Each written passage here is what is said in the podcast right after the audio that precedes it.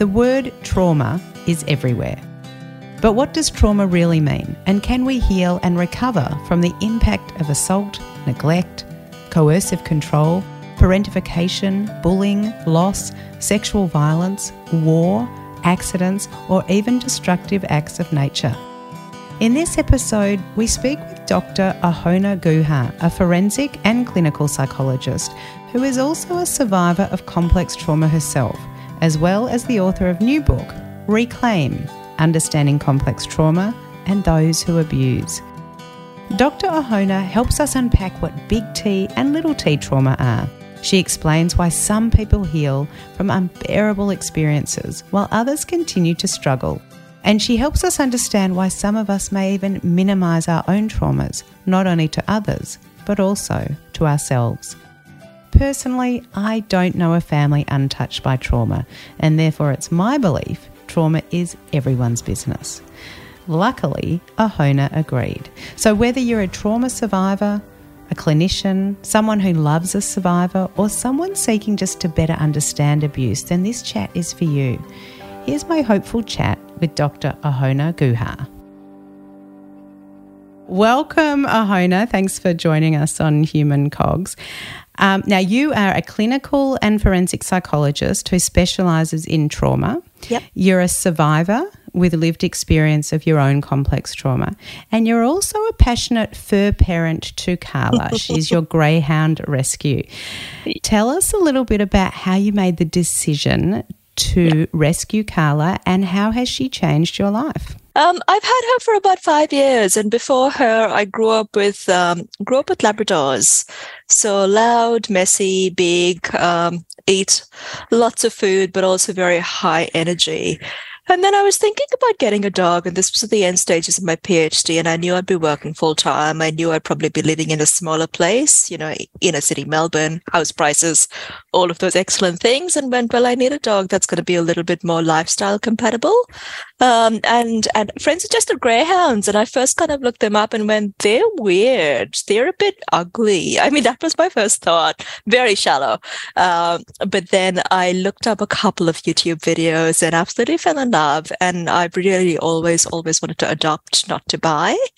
Um, and it just felt like a really good fit for me in terms of my lifestyle, but but also you know the general placid personality and temperament she's so good i can take her anywhere um, the pub the park sometimes, walks, friends, friends' houses. She's great with baby. She's great with everything.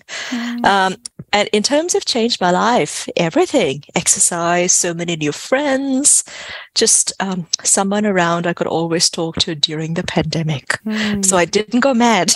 Yeah, they're very precious, aren't they? I have two rescues. Oh, I'm, I'm all about rescuing.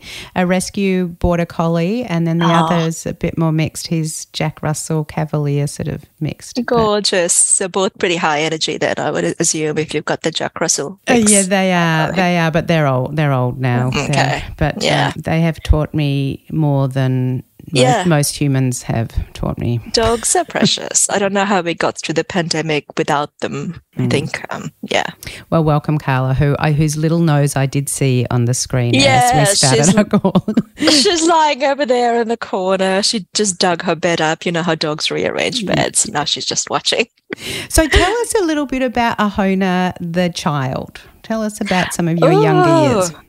So I'm a third culture kid. So I grew up in West Africa. Well, I was born in, in India, um, lived there for about a year and a half, then moved to West Africa at about the age of one and a half, lived there until I was about 10 and then moved back to India for the next 10 years. And I've been out in Australia since. So lots of movement, lots of disruption. Not that it really felt disruptive at the time, because I think kids have a higher threshold for, for adaptation maybe than adults do. Plus, you know, I didn't have to organize the move. My parents did. Um, I was very different as a child, I think. I was quite an obedient, shy, person, um, quite anxious a lot of the time, um, which may have been partly what sprungboard, sprungboard, springboarded me into into psychology, um, but also very imaginative, very fair, very focused on concepts of justice. I read a lot. Including lots of books about psychology, which is probably what's yeah driven me to both my arms of work, so both the psych and also the writing. Mm, okay, that sounds like a, a really. Uh, uh are there siblings? Have you got siblings in the family? I've got I've got one one sister, yeah. But you were moving around quite a lot. So were you making needing to make new friends to integrate into new communities, new schools, new cultures? Exactly. It was a different way of being. So Africa, we were quite isolated within a bigger expatriate community in some ways. So when I say isolated, we were part of the the expatriate community, but it was quite unsafe there. So I kind of went to school and there'd be there'd be riots happening on both sides of the road and people setting cars on fire and things like that. And um, our little minibus driver would just put um, a green branch with leaves into or or onto the windscreen and then kind of drive on through, which was their symbol for kids on board do not harm. And we were never harmed, but that was the level of, I suppose, chaos that I grew up seeing. Mm. Um, and of course, the making friends, you know, moving school. I think when I went to Africa and then came came back to India and then moved schools a couple of times. I mean, lots of us have moved schools, so could experience that. But I think very different culturally as well. Very. Sounds yeah. like quite quite a mixed experience. And I'm sure it's been quite informative in, in who you are today. Probably, yeah. In your book, which is called Reclaim Understanding Complex Trauma and Those Who Abuse, you do share that you have your own lived experience of complex mm-hmm. trauma, but you don't give any details and it's yeah. obviously very deliberate. How did you arrive? Arrive at that level of disclosure and why does it matter? Yeah. Look, it was a tricky one. I spent a lot of time thinking about what to say and whether I say anything at all.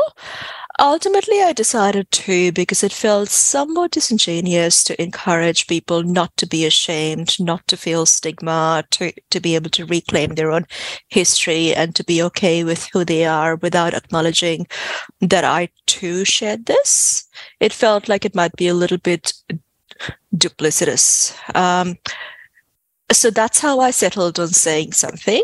I chose to not share details simply because that felt like a level of disclosure for both myself and for people within my family that I wasn't entirely comfortable with.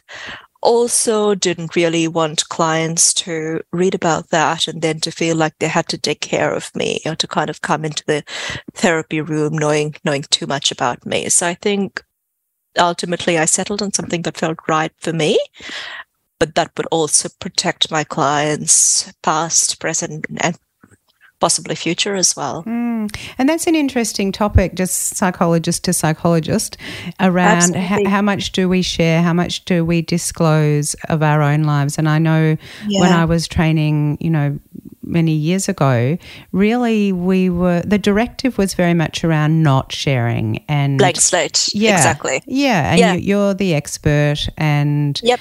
you don't need to share anything of yourself, which doesn't exactly. sit with me at all well because I see. Yeah. I mean, for you, what does that look like? I think it was the same, to be honest, when I came through. There was quite a prohibition around self disclosure, which I think is actually okay when you're training because you you can do a lot of harm by maybe sharing too much um, and you have to know the rules before you break the rules i think. So that's probably a good stance to hold right at the start.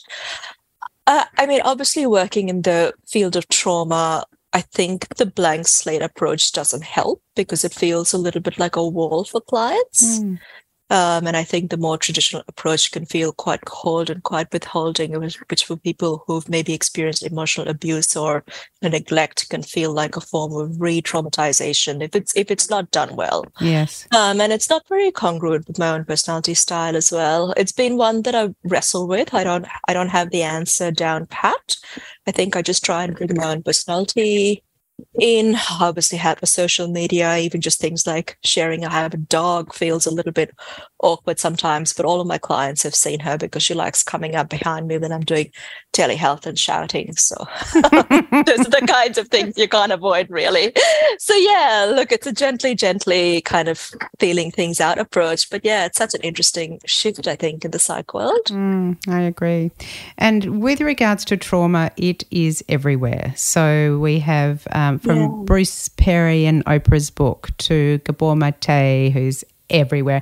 And I, I know that, of course, our feeds um, are really created by our interests. So my feed is full of this. Maybe everyone okay. else's isn't, yep. but it seems like every time I open social media, every time yeah. I open my inbox, my emails, I, there's another um, training session on trauma. It just feels like trauma is everywhere. So help us understand how you define trauma, and perhaps also if you could say something to the big T, little T constructs yeah, that a lot of yeah. people make reference to. So I've talked about the big T, little t thing in my in my book a little bit, but look, broadly speaking, when I think about trauma, I think about difficult, horrifying events which typically sit outside the realm of you know, normal human experience. So it's both a thing which happens to a person, but also then the psychological consequences of it. So so the word trauma can be can be used for those. You can have a car accident that can be a, be a trauma, but then the the after effects of what you experience it may be PTSD. And that's that's also trauma. Mm. In terms of the big T, little T, that was um, that was created. I think was it in the DSM four when they defined um, PTSD and said that there that there has to have been something life threatening mm. for you to actually meet the criteria for PTSD. So any big T event is largely something which satisfies that you know criterion And so whether it's something like a violent assault a sexual assault a car accident a natural disaster those are all big t events. Anything that's still out of the bounds of i suppose what we call normal um, and you know normal and maybe difficult but but which it's outside those those bounds and is actually moving into the too hard for your psyche to process, but not quite at the big T thresholds. It's within the little T threshold. So that could be things like coercive control, cumulative acts of physical violence, um, neglect, um, bullying. Those are those are all forms of little T trauma. With regards to little t and big T, I sometimes say to clients, one of us could be lying face down in a puddle, and another one of us could be lying down in a swimming pool, and someone else could be lying face down in the ocean but we're all struggling to breathe and struggling to cope. That's a great one. I really like that. I'm going to, I'm going to borrow that. Thank you. you can, you can. It's yours yep. from me to you. Um, but this raises another question that I know will be familiar to you, and it certainly is to me, and that's one of comparative suffering. Mm. When clients say, "Oh, mine's not, my story doesn't really constitute trauma. It's not as important, or it's not as painful, or I'm not as worthy to suffer, or I shouldn't even be here." All of the comparative suffering statements. Absolutely. What are your thoughts? How do you work with that? How do you support people if they yeah. minimize their experience? I see that happening a lot, and it's typically a form of form of defense people put up because if this thing wasn't, you know, bad enough, then maybe they don't have to acknowledge that it, that it was a trauma which has actually affected them.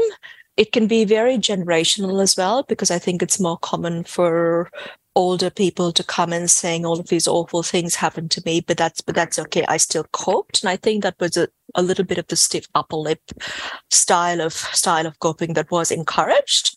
I think more common for younger people to come into me and say similar things, but use the line of that's just a first world problem, yes. or I'm yes. very privileged and so I shouldn't feel like this, but essentially it's still the same form of minimization, I think. Yes. Um, how I cope with that or kind of work with that therapeutically is knowing that the client's there. And I think that they're there because they understand that there's something happening. Sometimes they've drawn the links between the trauma and between their symptoms, and they're coming in really secretly wanting a little bit of validation. Other times they haven't drawn the links and they're really surprised that, you know, their dad put them down all of the time. And now they have this internalized issue with self worth and so low mood. Um, either way, I find that just kind of naming it is really helpful. Um, and also just flat out, flat out calling it sometimes and saying that there's no invisible trauma measurement scale and that mm. this was difficult for you and if it's if it's difficult for you that's the only yardstick that we need we don't need to move into the space where we think about who has it worse or better mm. this is still hard yeah i think you've articulated that beautifully i think something else people often say is but i know my parents love me i know my parents did the best yeah. that they could do and Absolutely. there seems to be understandably a push pull between yeah. you know, good, in inverted commas, parental intent and painful outcomes. And it's confusing. Yeah. And I think, you know, thinking back to the sort the sort of knowledge my own parents had, and there were a couple of cultural influences as well, because obviously I was born in, in India, which doesn't have any kind of maternal child health nurse facility or or anything like that. So I was brought up on old wives' tales, really but even comparing how things are done now to how things are done here now and the kind of knowledge my my generation holds thinking about the way people kind of parented 20 years ago there was nowhere nowhere nearly the amount of information around attachment around around infant bonding emotional needs. These were all just very very arbitrary words that um, people didn't really understand. So i think parenting's changed and a lot of generations of parents have possibly caused some harm despite their best intentions. Mm. And I think that's what we are seeing now with the really high rates of mental health distress. I think lots of which is probably underpinned by trauma and some very poor resilience and coping. Mm. But yeah, there is this push and pull, I think, where people understand that usually their parents love them, and that's not always the case. There are there are parents who are flat out abusive. And it's hard to hold in mind that, but also say they loved me, they did their best, but it wasn't good enough. Why do you think this is a million dollar question? But mm. why do we see that some people experience unimaginable pain and, mm. and um, abuse, and as you say, physical and sexual violence, neglect, coercive control, um, bullying? The list goes on. And some people come out kind of okay. Yeah. Some people come out not okay at all. And we see everything from yeah. perfectionism to estrangement to anxiety yeah. to full blown addiction. And then, of course, repeating a lot of the patterns that was so painful, which makes it's hard for us to wrap our head around that. Some, someone did this to me, and now I'm going to do the same to someone else. And I see a lot of that within my own forensic work. So when I work with people who offend and who may end up in prison or within the you know, criminal justice system, I think, as you say, there's a huge spectrum of coping responses. Um, very hard for me to put my finger on why people or why certain people may be okay, others aren't. I think it's certainly not to do with how strong a person is, but probably more likely to do with a range of factors, like maybe the age in which the trauma happened, mm. whether it was a one-time event or more or more cumulative,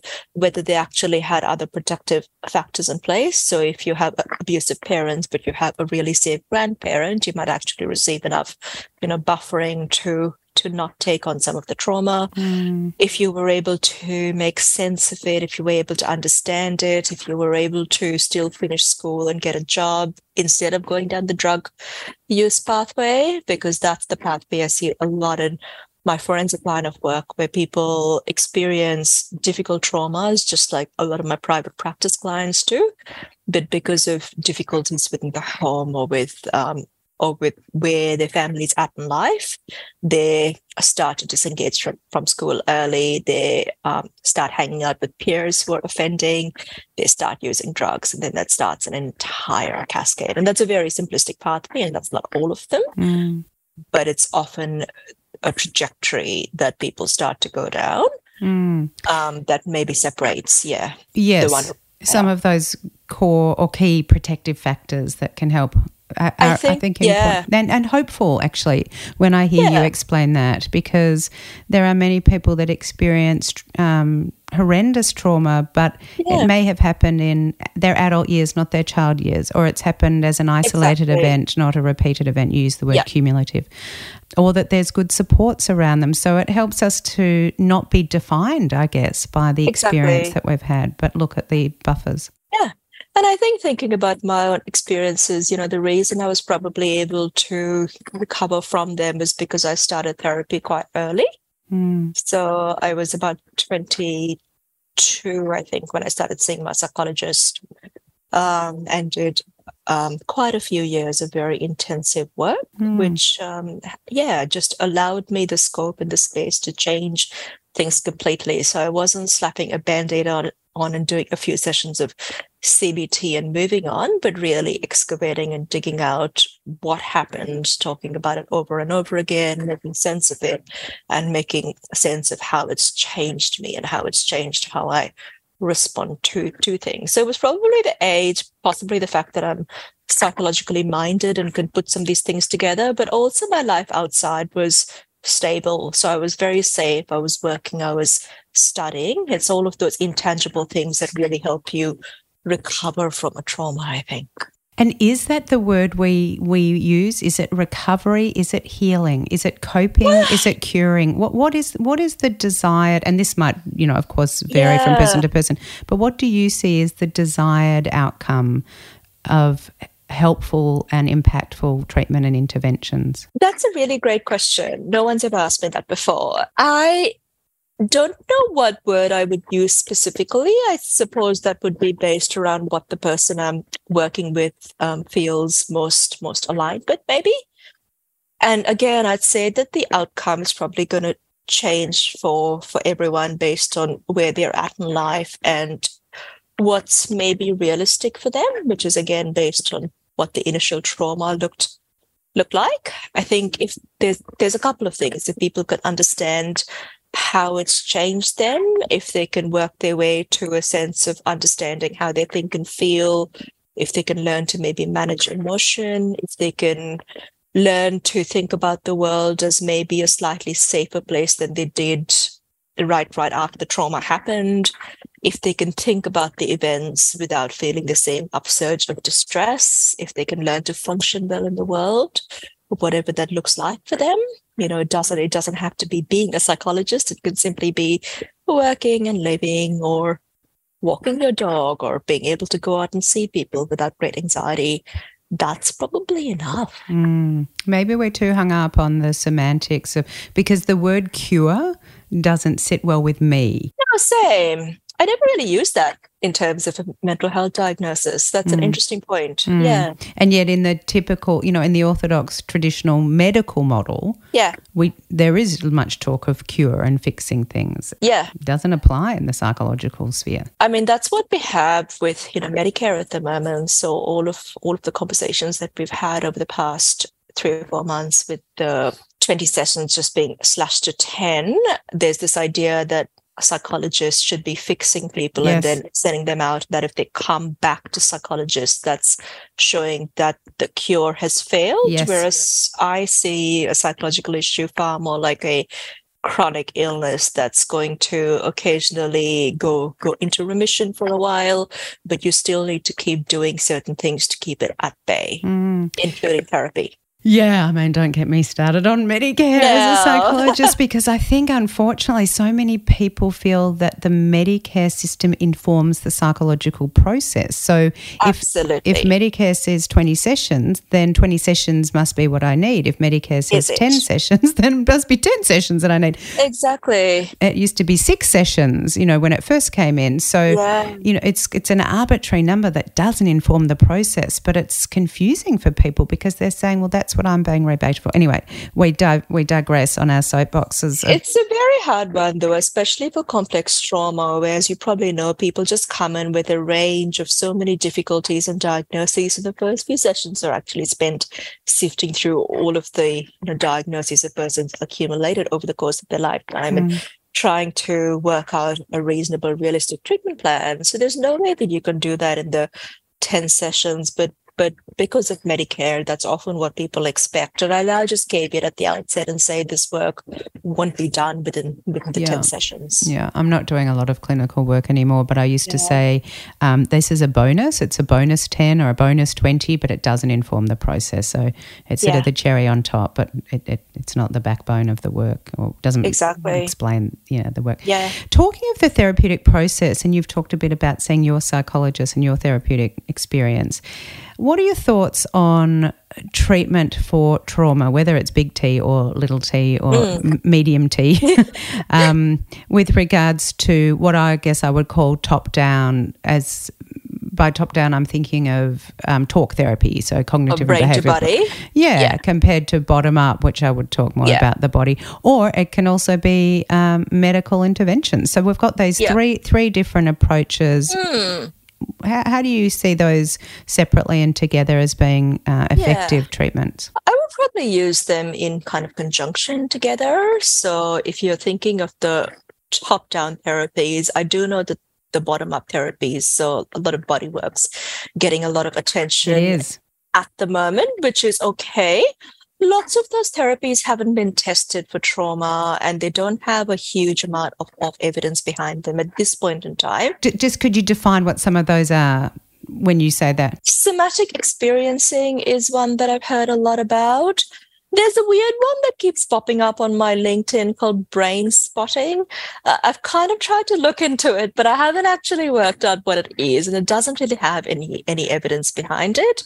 Yoga is a bottom up one, but again, it started to be to be tested. There is actually some good evidence for trauma informed yoga, and we do know that the body can hold trauma certainly and that we can experience things physically and that a, a element of learning to work with the body and with your own central nervous system is really useful however i don't know that i'd be that i'd be able to or that i that i can believe necessarily that you know without a language based approach where we are starting to form insight into how a trauma's changed a person's thinking and feeling that we're going to be able to move into the healing cure recovery phase so Mm. we do need to work on bodily responses and the startle response all of those things which is where the bottom up stuff can be really helpful but i do still think fundamentally talking about the trauma you know whether you're doing more exposure based work or whether you're doing some cognitive work around how it's how it's changed your beliefs about the world then that's also really essential Mm. from a medical management perspective, look, I'm not a psychiatrist. I'm not going to delve into that too much. There's no specific medication for trauma, but there are certainly medications that can help with the with the symptoms of trauma. So things like sleep and nightmares and mood, and that can be a useful um, adjunctive treatment as well. I think. Mm. What might some questions be for someone who's looking for a therapist, a trauma informed therapist? Because Yeah. if you've never seen someone and you're listening to this thinking, you know, I've I have minimized, I have I, I have Yeah. ignored, and it is something I'd like to do. Where do I start? Well, I would be looking maybe at one of the bigger um, psychology member organization websites, or maybe be speaking with your with your GP, um, asking for good trauma trained psychologist recommendations. Mm. Um, yeah, I think the APS as, as well as the AAPI both have both have trauma under their specializations. Mm, mm. What else? I think yeah, calling calling people up or maybe emailing them and actually asking if they do specialize in trauma because you want that match.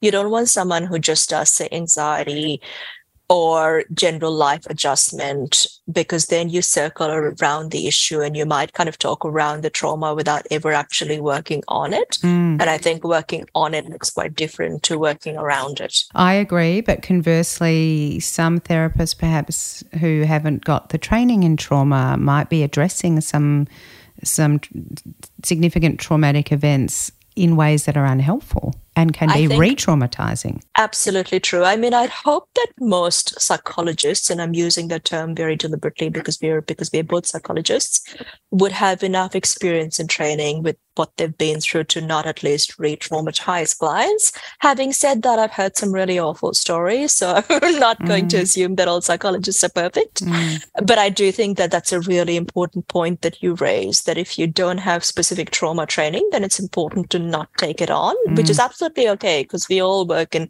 different fields yes. and it's and it's absolutely fine to say sorry i don't actually work on that but that's a really important issue that you raised. Yes. Um, let's let's kind of work on maybe finding you someone who can actually help you through that. Yes. What i find difficult is when people have a trauma history and that that's underpinning a lot of what they're bringing but that's never actually identified. And so people aren't putting the pieces together and they'll just work on you know i had i had a fight with, with x or i'm having this issue at work without looking at the patterns that are trauma based you've talked already a little bit today about your forensic work which is outside of my my remit. What does that look like for you? What what's what's how does that play out day to day? So that's within the um, within the broader public forensic mental health space. So I don't do any kind of forensic work privately, just for safety and risk issues.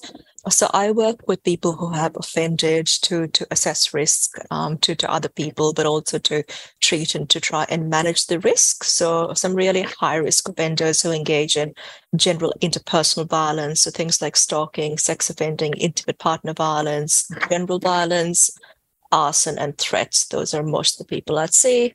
Um, so involves assessments. Assessments could be for court, kind of be for community corrections to try to understand what's brought them to this point in their lives where they have offended, to try and unpick the offending, to do a risk assessment, and then determine the sort of treatment that's most appropriate and for some clients to actually provide the treatment as well. And is it your experience that a lot of these offenders have also experienced trauma themselves? Absolutely.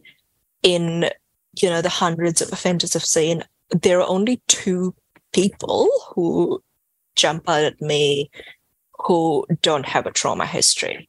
And there was still, with those clients, a level of early misattunement and lack of attachment, whether that was because of the, their temperament. And I think for both these clients, there were some very strong biological issues and very, very difficult temperaments. Um, but everyone else has has had a trauma history and most common themes seem to be child abuse and domestic violence that they saw being perpetrated by their own parents and that's then sent them down a difficult trajectory you say in your book there are few monsters in this life but there are many damaged people who damage other people yeah what is a monster?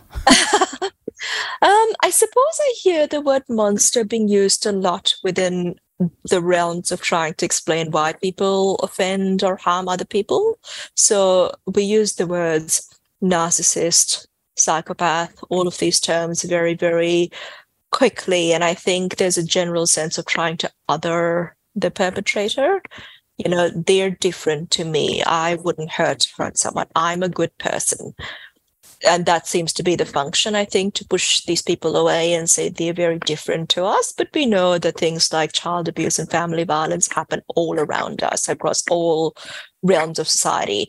So these people are amongst us. And for most of us, if given the right triggers, you know, whether the trigger is sleep deprivation, stress, financial stress, um, substance use, there might come a time at which we do behave in that way. Mm. So I very deliberately wanted to start to break down that question and to start to explore why most people, I mean, there are some kind of monsters, but most people who offend or who harm other people are not are not callous, cold monsters. Most of them are very traumatized. And sure, they might be antisocial as well sometimes, but there's a lot of things which have led them to that point. Yeah, that sounds like very challenging work, but I like your compassionate approach to, you know, how many babies are born monsters. And that's the thing. There's times when I'm working with an offender and we're not getting anywhere and I'm feeling frustrated and I'm experiencing all of this internal turmoil, but then I get a glimpse of the child this person was. And there's something that they say, or there's a moment when they cry, or there's something which happens where you see the wounded, vulnerable child inside who decided that I've been hurt and I'm not going to let myself be hurt anymore, mm. or, you know, whatever belief it is that they've formed. Yeah. And you go, snap, that's that's the moment. That's that's where this started. And and isn't that true of all of us in to some Absolutely. degree? To some degree.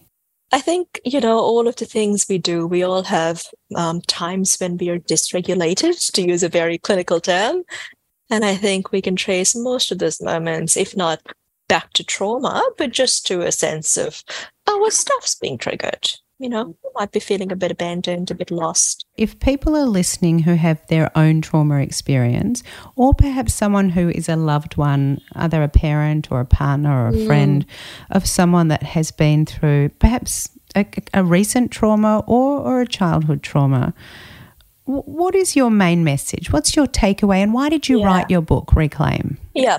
So I wrote the book to provide information about what's often a difficult concept to grasp. So as we've talked about complex trauma or the, or the more cumulative little t traumas can be quite different to the one big event, which is which is what we often talk about. And I wanted to shed some light on it and really move away from some of the mixed messaging out there because there's a lot of misinformation about about trauma. So it was important to me to have a good evidence-based book Look, in terms of the key messages, so A, recovery is possible, mm. I think, and really important to hold hope. There is help out there.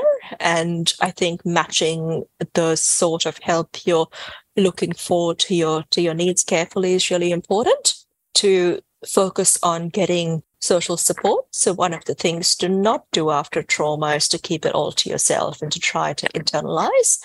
And when people do that for entirely understandable reasons, that's often when I see the normal trauma recovery process get stuck. And that's when people move into PTSD. So being able to talk about it, being able to share, to ask for support, to really start to start to normalize some of the experiences that happen after a trauma is really important. So you're talking there about normalizing the, your response, not the event, normalizing but your response. Your response. Yeah. Exactly. So all of the emotions you have, yeah. you know, really understandable to feel sad, scared, horrified, angry, disgusted, all of these things, you know, just to allow the emotion to come, allow some of the intrusions because they will happen initially because that's your brain trying to make sense of it but if they do continue for too long that's that's actually when you want to get help mm-hmm. but really to start to understand that that's your brain your body trying to understand the trauma instead of being scared of it or instead of being scared of the of the of the emotions to to allow them to settle and then to seek help if they don't settle mm-hmm. it's really important beautiful yeah. but above all i'm hearing hope there is hope I, think that's the main motive. I think hope is hope is possible. Recovery is possible. It's going to look differently for everybody, and that's okay. Mm. Yeah, but I think that that's a key message mm. that there is change. Yeah, beautiful. So, thank you, thank you for sharing because these these are complex issues, and as we spoke yeah. about before we started recording, some people shy away from them, or or perhaps feel they don't relate, or it's it's not for them to discuss, or uh, it's uncomfortable, or it's foreign, but. I mean, actually, show me a family unit that has not been touched by trauma. I'd love to meet them because yeah, I, I, haven't yet. No, but obviously, slide slide selection bias in my line of work. but um, but I think well, yeah, I'm still gonna I'm gonna stand by my statement. No, I do agree. Yeah, so yeah. perhaps it's our understanding of what trauma, how we define trauma, as to perhaps making it more accessible. Yeah. I think we are a very traumatized nation. Mm. So, thinking about the wars we've been through, thinking about the number of um, people who've come here and settled after maybe experiencing trauma in their in their countries without ever having the capacity or maybe the permission to name it. I think Australian society holds a range of different forms of trauma, and of course, not at all forgetting the the, the initial dispossession of lands, which is which has caused so much harm to, to Aboriginal peoples. Yes, and of course we haven't even talked about intergenerational trauma. That's a whole nother. Uh, well, that's where the stuff comes down through in families. But yeah, that is a that is a whole another conversation, I think. Mm. But I think you quite quite it when you said that there's probably isn't a family out there which hasn't experienced some form of trauma even if there's a lot of secrets and a lot of barriers and defenses around the trauma. Yes, yes. So this is really everyone's business. Trauma is everyone's business. I think that's a message that I would like to convey in this conversation. And um, for those who might be interested in reading your book, Reclaim Understanding Complex Trauma and Those Who Abuse. So I like to finish our conversations on human cogs by asking the same question to all our guests. Okay. And the question that we ask is who do you think is doing human well? Oh my gosh. Who do I think is doing human well? I almost feel like I'm really struggling with that question now, as you can hear, because I see so many people who are struggling to not do human very well. Um, I mean, Albanese feels like he's doing, I, I, don't know how he's doing personal human well, but I think he's doing compassionate leader well. of course, Jacinda Ardern. Mm-hmm. She she is definitely doing doing human well. She was brave and she quit while she was still ahead. She listened to what her brain and her body um, really were, were asking for, and she had the courage to, to take a step back, which I think is huge. And for me, that's probably doing human well because that's strength and compassion and moving away from kind of the hustle and grind culture, which I think is why I think that we aren't doing well. That's a whole nother topic, but I think she embodies all of those qualities I hold dear really well. Mm, beautiful. Yeah. Yeah. No, that was that was a good question. Thanks for that. and it is difficult when you work with the yeah. populations that you work with. You, as you say, your skew is to who's not doing human well. But yeah, exactly. but everyone wants to human well. Everyone yeah. wants that. And you're helping people do that. I've heard that very clearly in our chat. So, thank Ahona, you. thank you for joining us today and um, for sharing something. And if I'll repeat the name of the book again Reclaim Understanding Complex Trauma and Those Who Abuse by Dr. Ahona Guha. Thank you again for joining us. Thanks, Sabina. Thanks so much for listening to this episode of Human Cogs. We hope that this conversation has led you to think a little bit differently about yourself and those around you. And thank you for all the amazing feedback that we get about these conversations. If you do like Human Cogs and what we're doing, we would love you to hit subscribe and please leave us a star rating. What that means is we can keep bringing you more stories from extraordinary ordinaries to help us all do, do human well. well.